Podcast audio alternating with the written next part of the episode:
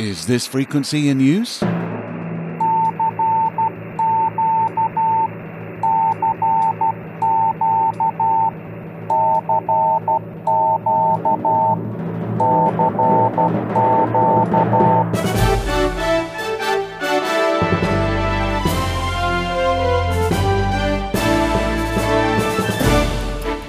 Welcome to Southgate Vibes, a selection of the latest stories direct from Southgate Amateur Radio News. I'm Steve Richards, Golf 4 Hotel Papa Echo. You're going to hear my personal picks of what is happening in amateur radio and the wider world of communications. Whether you're just starting out in ham radio or an experienced operator spinning around the spectrum for those rare and sometimes strange signals, I hope you'll find something to entertain you here. Welcome to Southgate Vibes.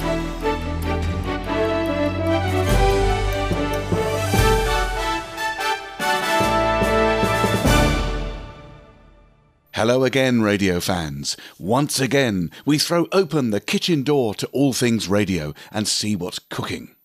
The sun is going gently bonkers from time to time, which causes blackouts occasionally, but more often enhances propagation around the globe. And just last night, I was very surprised to see that close to midnight in the UK, a burst of sporadic E enhancement occurred, which meant that the 5 MHz band was suddenly opened inter UK contacts.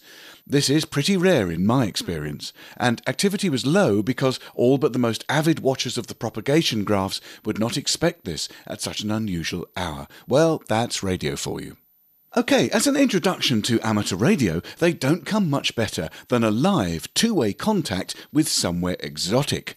A roomful of students in Germany recently had a successful hour on the radio with a research station at the South Pole, and I have no doubt that this will have infused the young communicators to find out more about science and amateur radio. The German National Amateur Radio Society, DARC, reports that an amateur radio school contact between the Liborius Gymnasium in Dessau and the Neumayer 3 research station in Antarctica was successful. On February the 8th, at 10 a.m. local time in Germany, the students made contact with the South Pole as planned via the QO100 geostationary amateur radio satellite. The high school students had one hour to ask the scientists their questions about life and work at the Polar Research Station, which is operated by the Alfred Wegener Institute. Just some of the questions asked were How does food get to the South Pole? What happens if someone falls ill? And what's life like in the polar night? These were amongst the topics that interested the young students, and they were able to put them to four people located at the Neumayer 3 station. In addition to an air chemist, a meteorologist, and a geophysicist, Teresa Thoma, Delta Charlie 1 Tango Hotel, who's responsible for radio, electronics, and IT in the research team, also took part in the school contact. The event was organised by teacher couple Jens, Delta Mike 4 Juliet Hotel, and Catherine, Delta Oscar 8 Echo Charlie Charlie. They arranged the sked and designed the supporting programme, together with the participating students. The event at the Liborius Gymnasium ended with great applause and many happy faces. The contact was publicised by various media. One of the local television broadcasters, MDR, has produced a video showing footage of the contact that interested parties can access at www.mdr.de. They called the item Sparks, a hobby that broadens the horizon. And a bit more about Teresa Delta Charlie 1 Tango Hotel. She started her Antarctic adventure on December the 20th, 2020. As a member of the winter crew, the young radio amateur worked at the German research station Neumayer 3, run by the Alfred Wegener Institute Helmholtz Center for Polar and Marine Research, known as AWI for short. She will probably be on her way back to Germany in mid February. And what a great inspiration to young people she is. You are listening to Southgate Vibes with me, Steve, G4 Hotel Papa Echo. It's all about radio and the wider world of communications. I've picked out some of the latest stories from Southgate Amateur Radio News, and you can find a lot more by going to southgatearc.org. The twice yearly communications exercise on the amateur 60 metre band, known as Blue Ham, is firmly in my diary. It's a great opportunity to talk to military cadet stations around the UK. The operating procedure utilised by radio hams and cadets is quite different, but the contacts usually allow for the exchange of essential information, and there's a certificate on offer if you get involved. A lot of the communication is speech based, but the cadets are also good with data modes and tend to favour one of my favourites, Olivia, which is probably the ultimate weak signal mode for live keyboard to keyboard chats in real time. I'll certainly be on for this one. In the United Kingdom, the Royal Air Force Air Cadets are pleased to announce that they're running their ever popular Blue Ham radio communications exercise in March 2022.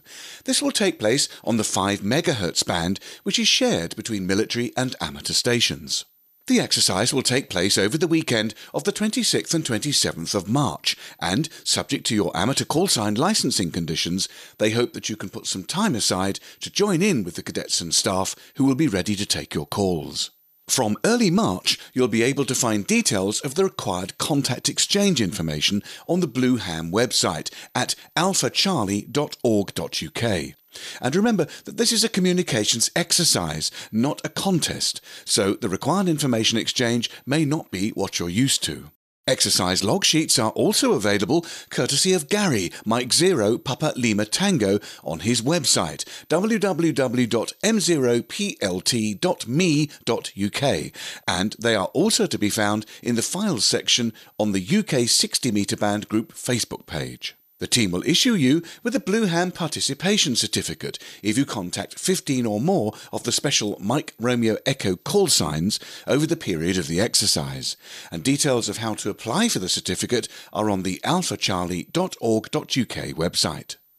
The Royal Air Force cadets hope to make contact with many radio amateurs on air during the exercise.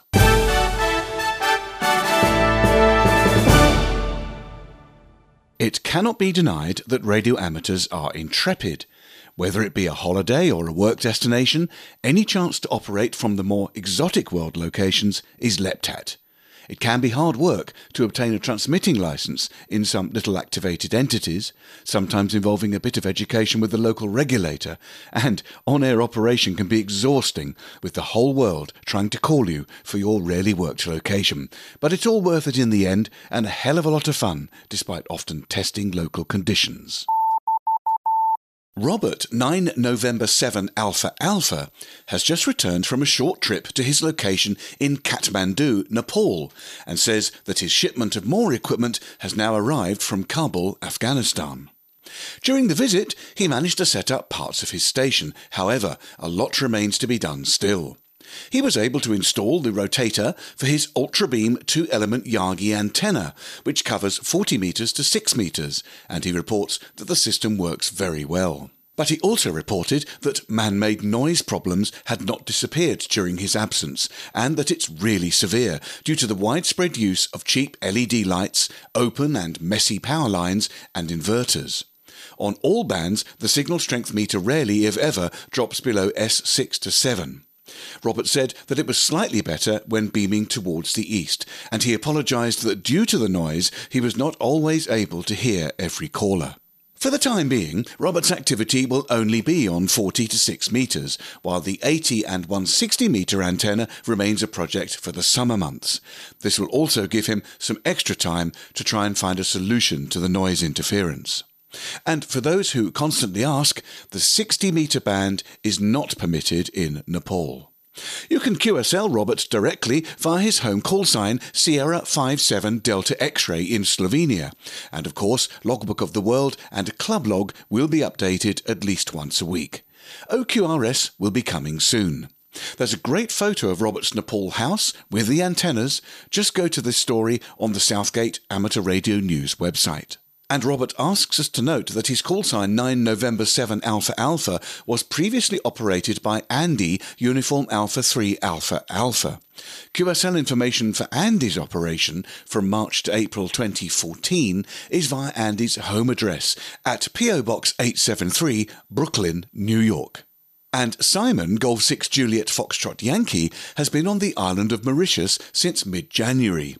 He says that he's rented a nice house with a big garden and hopes to be on the air in the next month or so with his 3 Bravo 8 call sign. As of February the 12th, Simon was using the call sign 3 Bravo 8 stroke Golf 6 Juliet Foxtrot Yankee, and you can look him up on QRZ.com. However, Simon has also applied for a full 3 Bravo 8 license. He already has his 12 metre and 80 metre spider beam poles with him, but he reported last month that he hopes to do some low band DXing.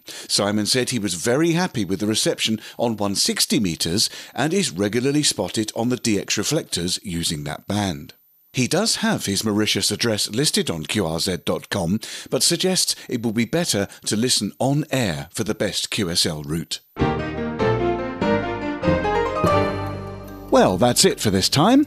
You've been listening to Southgate Vibes, stories about amateur radio and the world of communications from Southgate Amateur Radio News. You can find these stories and many more daily reports at our website, southgatearc.org. Don't forget, we'd love to hear from you. You can get in touch by sending an email to vibes at southgatearc.org. So until next time, this is Steve Richards, G4 Hotel Papa Echo, signing off and wishing you best 7 3.